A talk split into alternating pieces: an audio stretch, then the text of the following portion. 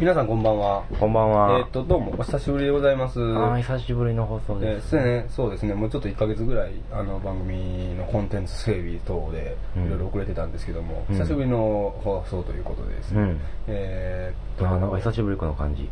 この感じ久しぶりでしょうん。うん。なんかあの、新しい、目の前には新しい録音機材が、うん。今、ありまして、ああ、そうだう。ん、なんか最近の録音機材っていうのは本当に小さくなりましたね。ね目立たなくなって。前に撮ってたやつよりも一回一回り。いや、一回りぐらい小さいですよね。な。昔はもうね、録音するってなったらこうマイク持って歩いて怪しまれたんですけども、うん今はこういうなんかね、携帯電話みたいな形で MP3 とか、もうね、ウェブでそのまま撮れちゃうやつとかって、これは結構、もうね盗聴にはもってこいですね。ほんまやね、うんこれはだってパッと知らん人と分からへんもんね。盗聴にはもってこいですね。なんか言うねん。知らん人分からへんもんね。ほんまね、分からへんね。うん。誰撮ろうかなと思う。そのなんか前に使ってたやつやったら、あの、まだ結構出してたらなんなんやろうっていう注注目を浴びる、なんか分からんけど注目を浴びる感じかもしいや、れない。本当にね、昔は結構苦労してて、僕高校の時のね、うん友達がね、すうんあの、すんごい可愛い高校の時にめちゃめちゃ可愛い女の子がいて、うん。あのその子の大ファンやってその友達の男の子じゃちょっと変態やったんですけども、うんどうもなんかその子のことが好きすぎて その子がお弁当を食べてるところをずっと録音してた机横やったからうん。マイクちょっとはみ出ててみたいなうん。高校の時？うん高校の時ね。あ同じクラスやった子ね。なんか録音してたらしいんですけども。あ、そうなん、勉強できる高校やのにね。うん。ね、そういうのがあったけども、そんなんもうこういうね、今の最新型の録音機材があればもう弁当の音どころか、せやけどまどこまであ、撮れんねんみたいな世界ですよせやけどまあ、登場をそうやってしようと思うんやったら、うん別にその機材に関わらず。しようと思ってない思ってない。いやいや、その浅田君ほんましようと思うんやったらさ、うんそれでそれ機材に関わらずマイクを出しとけばね、マイクだけちょっとちっちゃいのこっそり出してみたら別に。あまあね、ちっちゃいマイクをね、仕込ましといたらね。うん。それでなんかあのね、その、好きな子の家とか行ったら電話の裏とかに仕込んどったらいいやんね。うん。それほんまに盗聴やな。隙間芸術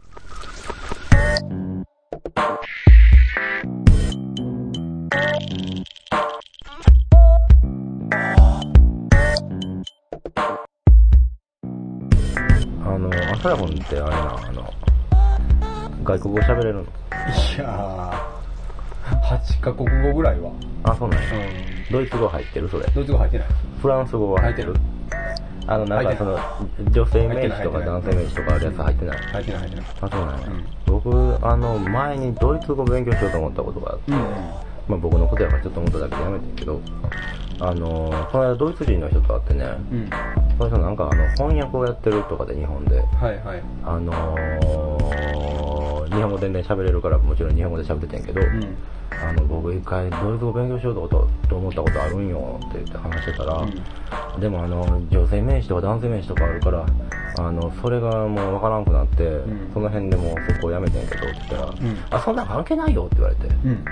そんなん別にドイツの人でも別にみんな間違ってるよって言われて、うん。そんなん適当でいいんだよって言われて、うんあ、そんなもんなんやと思本当にって、あ、そら君詳しいやろうから教えてもらおうと思ってたんだけど、ああ、男性名詞、女性名詞、全然知らないですね。あるっていうことはもちろん知ってますね。そうなんや。うん。まあ、どうでもええんやって言われたらなんか気が楽になりますよね。そうやね、ドイツの人に言われたから、あ、お前どうだろういや、でも英語にしたって本当にそうですもんね。あそうなんかもうみんなその、例えば、要はヨーロッパ圏に行った時に英語は母国語じゃないとこの国とかに行ったら結構聞く話ですけども、向こうの人らも英語めちゃくちゃやと。いう話は、うん、よく聞きますけど、だからなんとか通じればいいんでしょう、結局のところ。うん。コミュニケーションが。大事僕全然そんな喋れないから全く偉そうなこと言えないですけども、うん大事なのは、うんあれですよ。恐れず外国人とちゃんとコミュニケーション取る努力というか、そっか。あの、英語とか喋れる人やと思ってたわけいやー、英語適当ですね。習ってたけども、そんなペラペラとか全然喋れないですね。なんかそういうそういうなんとか無理やり喋って、あ、なんとかみたいな。なんかそういう設定じゃなかったっけ？設定？キャラ設定があるんですかなんかそういう設定なかったっけ？設定ある人じゃなかったっけ？英語喋れる設定。そうそうそうそう。なんか、あの、勉強できて何の話ですか、英語喋れてん、あの、外人のお兄さんがおるっていう設定じゃなかったっけ？あ外人のお兄さん、ほんまにいますよ。それ、事実ですけど、姉貴の旦那が外人なんで。うん。ただね、あのね、あのさっき言った話で言うと、外国人の方と喋るのは、えっと、あの、直接ね、面と向かって喋る分にはね、ある程度相手の表情とかで言いたいことが読み取れたりとか、ジェスチャーで読み取れたりする部分があるんですけど、この前ね、その姉貴の旦那と、うん。サンフランシスコ住んでるんですけども、で、アメリカ人なんですけどね。かっこいい設定やな、それ。設定って、それはほんまや。勝手にそんな体にするな。で、その姉貴の旦那と電話で喋ったんやけど電話で喋るのはきつい。え、あんもうな、聞き取られへんくて旦那日本語喋らへんの？日本語？日本語喋らへんあんま喋らへんね。あちょこちょこ喋るけど、で、英語でなんとか喋ってたけど、なんか聞き取りにくいのもプラス表情がわからないから、うん。ほんまに英語力問われるね。電話で喋ると。うんうわ、もうあかんわって思いましたね。うん、うん、うん。全然英語できてないって。うーん、あったらなんとなくいけるもんなんやね。あったらなんとなく無理からね、無理からよ。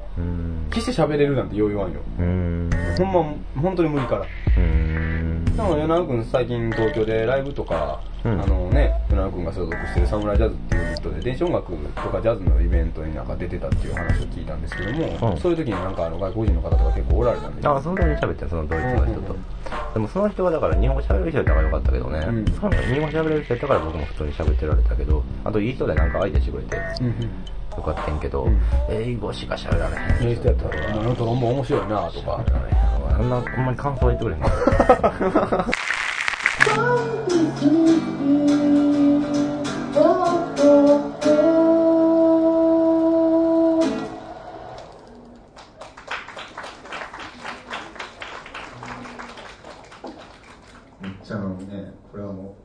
歌謡曲ミーツラブサイケデリコなんですよ、僕の中では。何してました？最近。最近、何急に。最近ですか。僕最近はそうですね、えっと、ライブがまあ2、3本ありまして、9月ずっとこう放送できてませんでしたけど、この番組は。うんまあ、その間にもライブが3本ほどありました。うんあ、それで放送できへんかったよね。いや、あれなんで放送できへんかったん放送事故けあ、放送事故が続いてたんや。放送事故があそうあの僕ら的には録音してたけども、電波に乗らなかったみたいな。ああ、そうやったね。うんほんまやほんまや。そうやっ放送事故で。た。いろいろね。いろいろあった。台風いろいろあったね台風も来ててね。いろいろあ。りましたね。この1ヶ月の間にそういう録音がね、結構ね録音がねあんな録音や、こんなあんな録音や。や、こんな録音。いろいろあったもう思い出すとなんか世の中が命がけでね、お前だけは言うて、お前だけは録音を続けろって言いながらなんか、ほんまに撮ったのにねバーンって4階ぐらいのね、高さのビルが落ちてったりとかしたけど、なんか知らんけど、なんか2週間ぐらい入院して、今もなんか元気にまた戻って。そんなことあったね。うんしかし、窪塚洋介はやっぱりすごいですね。本当に。いやあ、あ。窪塚洋介ね、あの、僕はその番組直接見てないんですけど、あるテレビ番組ですごい発言をしてたっていう話を、えっと、知人の窪塚洋介マニアの人から聞いたんですが、何を言ってたかというと、窪塚洋介が、あるテレビ番組なんか BS とかそういう、あの、ケーブルとかちょっと忘れなんですけどもね、ん。言ってた内容っていうのが、あの日の、うん。例のあの事件の日の真相をちょっとさらっと語ったんですね。うん。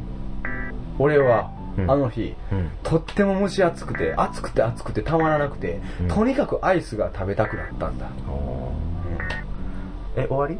とにかくアイスが食べたくなってうん、どうしても食べたい。今すぐ食べたい。うんああ、でも近くにコンビニがあるけど、そこに行くまでにもしコンビニのアイスが行くまでに売り切れたらどうしようと。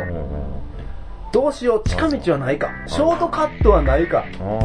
ぴょーんガリガリ君、ガリガリ君、ガリガリ君みたいな話らしいんですよ。あ そうそれって、結局それって、お前決まってたんちゃうんか、それみたいな。まあまあまあまあ。それ、まあまあつまりは、キメキメやったんやろって世界なんですけど。うん。そんな、そんな時に思ったことをそんな詳細に言われてもな。うん。なそれは困るよな。面白いな、久保坂ですけど。それで生きてんねんもん。そうやな。すごいよね、本当に。な今っていう話をしてたんですちゃんと復帰してるんや。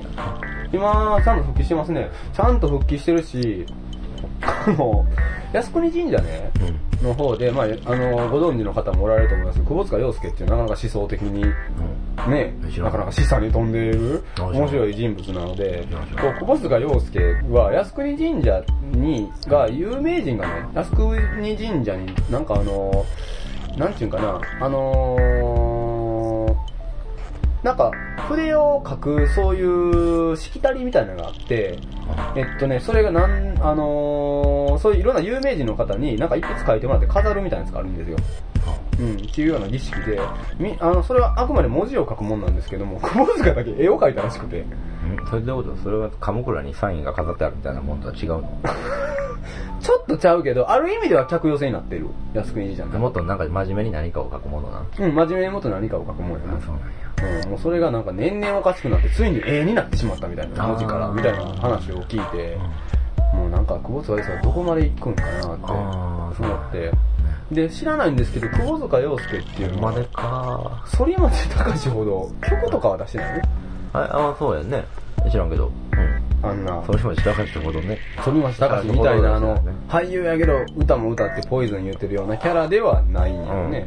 多分そのうち歌うと思うな。あ、そう久保塚。うん。歌わないともう歌ってんじゃないの？あの、その、今から別にそ、そうなの？いや、歌ってないやんな、今まで。あそう知らないですね。ひょっとしたら知ってたら、あの、いや、久保塚実は歌出してるんだよっていう情報があったら、ぜひ教えていただきたいんですけども、うん聞いてくださってる方々にね。うんうんあの、もし出してないとしたら、こう、久保塚洋介は、こう、今までのこの、鬱憤とか彼の思想の集大成として、ん12曲ぐらいのアルバム出すんちゃうかな。ああ、そう。歌に全て込めて。うん。うん。うん。うん。もちろんバッキングは長渕で。バッキングだからこれでおてん。思想的に逆かもしれんけど、まあええわ、それは。バッキンうん。グだからちょっとノリで言うてしまいましたけど。ああ、そうですか。ううんんうん。ノリで言うてる感じだとね。うん、今のノリで言うてたり失礼言うてました。うん。か。ねうん。まあ最近の僕のライブはそんな感じでしたね。ライブの話し、あライブの話。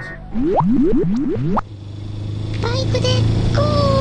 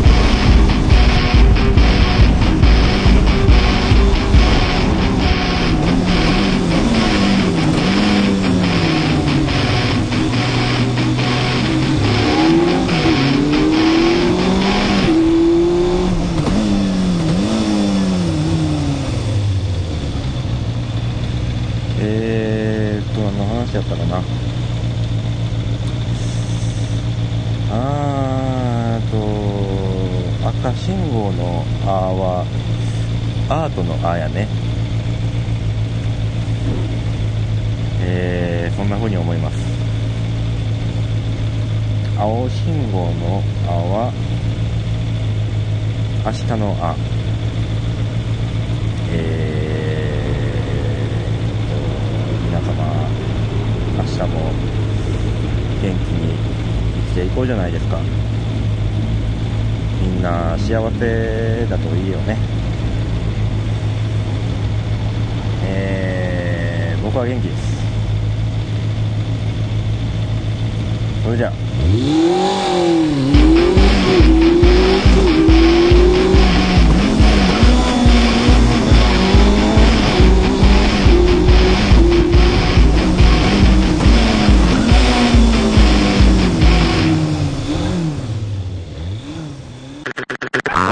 で、あの、サムライジャズでライブをしたっていうふうにお聞きしてますけど、どんな内容だったんですか？え、何ですか？どんな内容だったんですか？えっ、とね、あのーなんか割とエレクトロニックジャズみたいなイベント、くくりのイベントで、あの、共演者の人も面白い人たちばっかりで、うん。よかったですよ。もうちょっと具体的に。え？もうちょっと具体的に。えっ、とね、うん。あのー面白い人とか、どんな人だったんですか？どんな出演者が出出てたんですか？あのね、ヌードジャズっていうユニットと、えっ、と、あと坪口さん、坪口昌恭トリオって方が出出たんですけどね、はいその、ヌードジャズっていう人の方の人のキーボーディストのおっちゃんと喋って、それが面白かったですね、そのおっちゃんが。演奏はどんな感じだったんですか？演奏もすごいめっちゃあのキーボーディ上手、うまいキーボーディスト。うん。うまいジャズ。やし、なんかあの前にあの結構いろいろやっててキーボード弾くだけじゃなくてピアニカ吹いたりとか、うん声歌ったりとかなんかしてたんやけど、面白い人でしたよ、うん喋ったら。うん。喋ったらっていうところがポイントなんですね。うん。なんです？面白い人やったよ。喋ったら。いやいや、喋ってみたら、っていうのは喋ってみたら面白い人でしたよ。なるほどね。うん別に深い意味はなく。うんうん。何か僕読み取ろうとしなくていいですかね、うんうんそこから。本当ですか？うん。面白い人だった。ね、本当にね。いやそうやってよかったですけども、サムライジャズ自身のライブは好評でしたか？あ、なんか割とあの、いろいろ言ってもらえて、うん。うん、よかったですけど。本当ですか、うん。うんえっと、どんなライブをしはったんですか、サムライジャズは。え？サムライジャズどんなライブをしはったんですか？どういう編成でどういう楽器を使って？あれそれはいつも最近いつも通りなんですけれども、うんサムライジャズっていうのは、うんえーっとねえーっとまずキーボードとコンピューターを使う子が魚住君っていう子がいて、あとギターを弾く中海人君、えーベースの大谷君と、僕もトロンボーンとコンピューター使う僕が、ん米子がいてるんですけれども、えーっとその4人で、うん。えーっと、なんていうかな、ジャズっていう名前つけてるけど、あんまジャズっていう文脈でやってるわけでもなくて、うん。あのー結構バラバラ、みんなよバラバラで動くんやけど、それが合わさってきちんと1個の流れになる、あの、なんか流れにつながってくるようなものができればいいなと思ってやってるんですけど。うん。えっと、その、みんなバラバラで演奏をそれぞれがしつつ、ん。えっと、こう、音と音が、なんか、ある、気がついた時にはこう絡み合ってて、一つの曲になってるみたいなことを言ってはるんですかそうかなりその部分に関しては即興演奏っていうふうに理解していいですか？あうん、即興でやってますよ。で、音的には生楽器だけではなく、コンピューターって言ってたんで、電子音であったりとか、いろんな、うんあのー、タッチの音が混じると。そうですね、生音と電子音と混ざる感じでやってます。なるほど。うんいや興味がある方はサムライジャズあのライブの予定も後ほど報告があるということああ。でぜひねそんな話振られたからすごい普通に真面目に答えてしまったいやいいことですよ。それはちゃんとこうするべきだと思いますけども。いやいや、もうちょっとあの、違う違う違う違う、そんなんいいんです。よ。そんな話はどうでもいいんですよ。そんな話よりもキコさんに子供が生まれたとかそっちか。その話僕あんま分からへんけど、ほんま。お前よそこあんま長くなるから。ねあ、そっか。うん。1時間ぐらいかけてしまうから。あ、そっか。いっぺん構えてください。もう半分右よしそのものちょっといっぺん構えてください。スッと下ろしてみていっぺんスーッと軽くそれが左面。それの上。そこが芯。面芯。それは左面ですね。それは左の面大体分かりました。よしそれでいきましょうか。そこが真ん中。せーの。はい。はいかけらいきましょうか。浅田くんね、浅田くん天王寺に住んでるでしょ、天王寺あたりに。大阪は天王寺はいそうです、あのー、ここら辺いいやんか。いいよね。えっ、と街並みがってことそうそうそう、羨ましいんやけど、ん。僕あの、最近あの桂米朝が好きでね、うん。あのー、上方落語よく聞いてるんですけどね、あと、はい。米朝の本も最近読んで、米朝の本ですごい面白いやつを最近あの読んでんよ。あの、あのね、あの、上方落語に出てくるうん。場所とか地理とかって、ん。もちろん話自体はもちろん作り話やねんけど、地理とか、なんかその前提は全部、ん。あの、ほんまのことなのよ。うん。あのーそれで、その、んこの話に出てくるこういうところは、例えば高度神社だとか、生玉神社だとか、あの、道頓堀だとか、なんだとか、そういう地名がいっぱい出てくるんだけど、ん。そういう、この話に出てくるこの場所っていうのを一個一個、あの、取り上げていく、ん。で、あの、エッセイがうん。文庫になってて、ん。それを読んでんけど、ん。それがもう面白いんやんあか。ーすごいもう大阪の風江戸時代ぐらいの風土がね、もう、あの、想像できるのよ、こうね。それが面白くて、その天王寺あたりもだからそういう由緒があるじゃないですか。ありますね上町大寺自身がね、その天王寺っていうところもまあ含めて上町大寺って大阪で言ったら谷町筋が通ってるところっていうのは本当に寺町で、うん。昔からねいろんなこう割と大阪の入り口になってたようなところだったんで、この辺はそういう意味では歴史っていう意味においてはすごく面白いエピソードいっぱいあるでしょうねうん。あのー、それであの、米朝のね、あのー、落語会に行こうと思って、チケット取ってたんけど、10月。どこですか？あの最近できた繁盛亭とかですか？繁盛亭じゃなくて、うん。あの、堺の方に、僕の住んでる方に、はいはい。あのー、来るんで、うんチケット取ってたんやけど、うんそれもキャンセルしようってね。あの、っていうのは、米朝1ヶ月、2ヶ月ぐらい前に怪我して、あ9月の公演はもう全部キャンセルしてたんよ。あらららでも10月行けるかなと思ってたら、それも昨日やねん。昨日キャンセルが決まって。ああショックですねそうそう、どないしよう。ほんで代わりが月亭八方やって言うんやんか。うん八方やったらどうしようかなと思って。でそれ払い戻しできんのあ、できるよ、もちろん。うん。できるけど、まあ、八方台やけどどうしようかな。八方は八方でちょっと興味あるけどね。落語できんのかよっていう話。できるでしょ八方はできるでしょあの、小枝とかなったら全然できへんかできてない小枝の落語以前見たことあるけど、あ、この人、やっぱりバラエティに行ったのは落語は無理やったからやねんなってすごい思いましたけどね。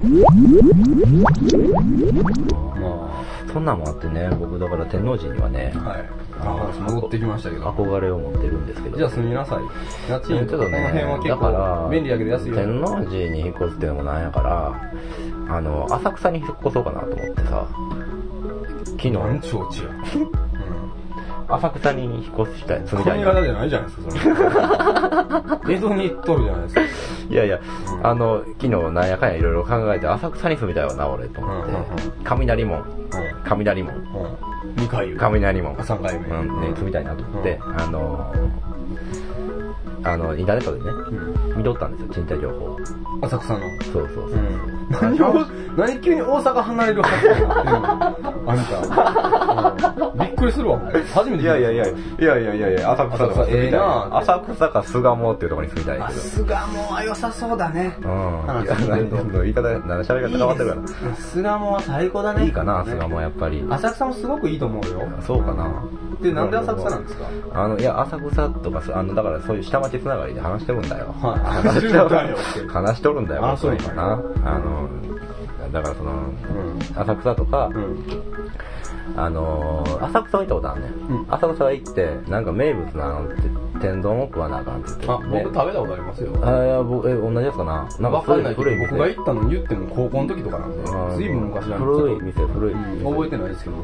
古い店で、それはもう、もう、僕、江戸の方には申し訳ないけど、ものすごい美味しくなって、ほんまに。美味しかったけどな。いや、俺が食った時は、やつは全然美味しくなかった。あのね、すごい、だから、なんちゅうの、もう、カラメルみたいなね、砂糖醤油をバシャーってこうかけてあって、もう甘いのよ、めっちゃ。黒いし、ん。いや、もう全然食われへんと思って、ほんま食い切るのが大変やった。そんなにまずかったいや、それはもうこれはあかんわ、と思って。なんか老舗らしいんやけど、一緒に行った子、ね。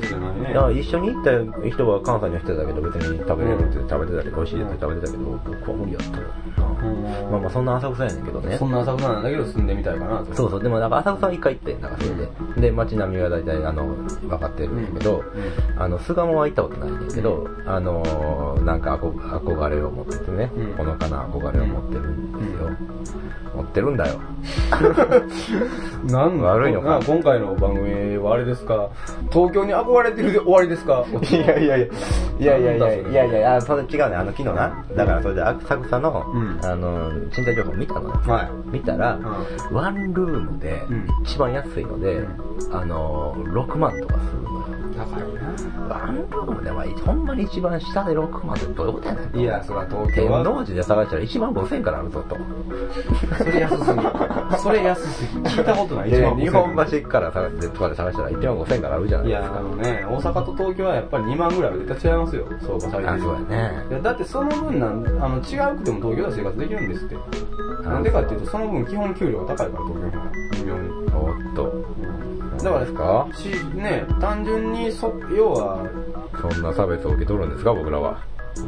実際実際家賃高い相場の分給料も高いです僕らは削除されてるんですか？いや僕らはまあどうなんでしょうねその辺はちょっと 何とも言えないところではありますけどもまあなんとかここ関西からうん。いろんなね、うんこう草的に草の根的に盛り上がっていくのもまあいいんじゃないでしょうかうん。いや、弱いな。もうちょっと頑張っていこうや、あなた。それは、朝頑張っていきましょう。ね、はい。盛り上げていきましょう、ぐらいのこと。でまあとりあえずね。イベント情報のコーナーです。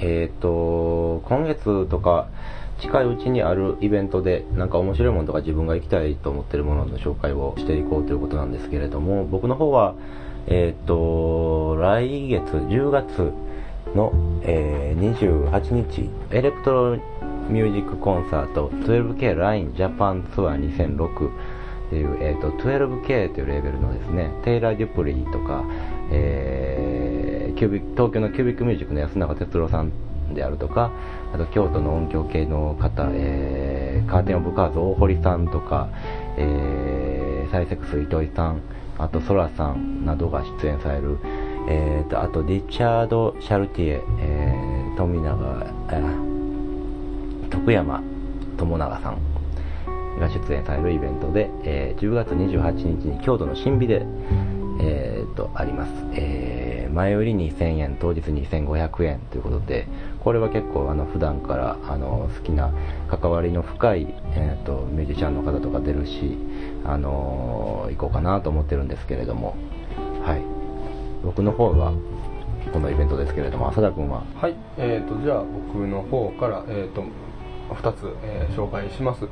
えー、と、ちょっと今から言う1つは、えー、っと非常に情報が多いので、えー、と省略しまして、え参考に隙間芸術のリンク貼っておきますので、そちらの方を参考にしてほしいんですけども、えっと、あの、中之島、大阪の中之島の、えコミュニケーションカフェ駅ができる中之島新駅、新北浜駅創造物語という、えっと、非常に変わった、えっと、イベントなんですけども、えー、こちらは企画制作大阪大学コミュニケーションデザインセンターというところが行っている企画でして、えー、中之島新線っていうのが、まあ、新しい線路ができると、えー、開業予定が平成20年度ということになってるんですけども、えその新しく新駅、え新北浜駅というものが、えそこに、え大学の知識だったりアートの力、え地域の、え元気を生かしながら中之島エリアをより文化芸術と創造と交流の場にしようというえ、試みをカフェという形で行うというイベントです。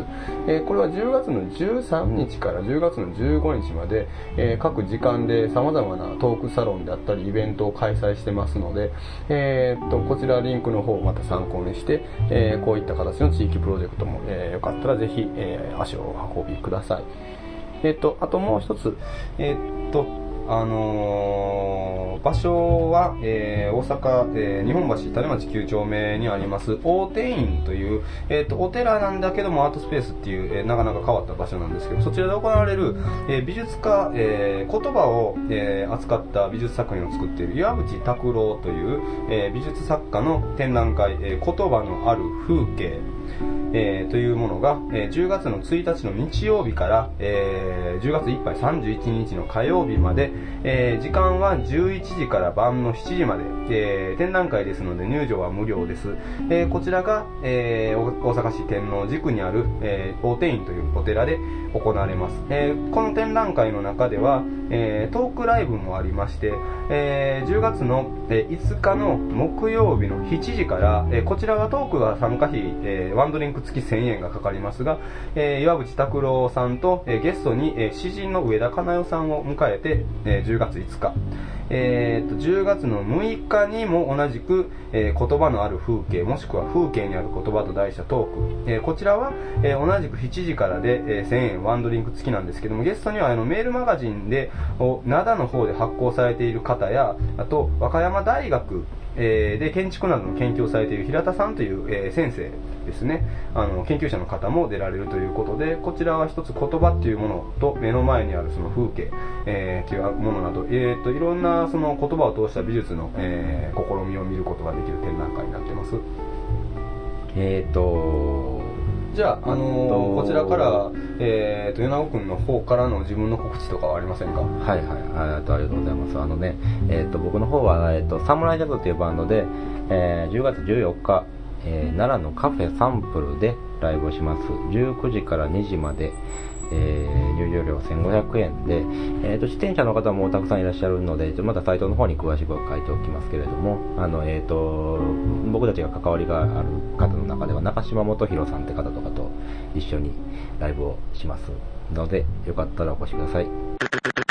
えー、本日の曲は、えー、関西を中心に活動する桜井智之という、えー、シンガーソングライターの、え曲、えアジアン、アジエンスかっこ仮っていう名前なんですけども、あの、えー、その曲の紹介をいたします。えー、桜井智之さんは、えー、と、以前ですね、えー、彼は、えー、2000年あたりから、えー、もう随分昔ですけども、えー、越後屋というバンドで、えー、ギタリストとして、えー、活動していたアーティストさんで、えー、以前、その越後屋というバンドで、ノイズ・マッカートニーというくるり、えー、がやっているレーベルから、え2枚の CD を残して2003年に、えー越後屋を抜け、その後、えーマジシャンズというロックバンドで、まあ同じくギタリストとして活動してたんですけども、えー昨年あたりから、えーソロの活動を始めて、現在は、えー弾き語りで、えーソロ活動を始め、えーデモ音源を作成し、制作してですね、えー関西を中心にしたライブハウスで活動してます。それでは、あの、お聴きください。えー桜井智之、アジエンス、過去仮。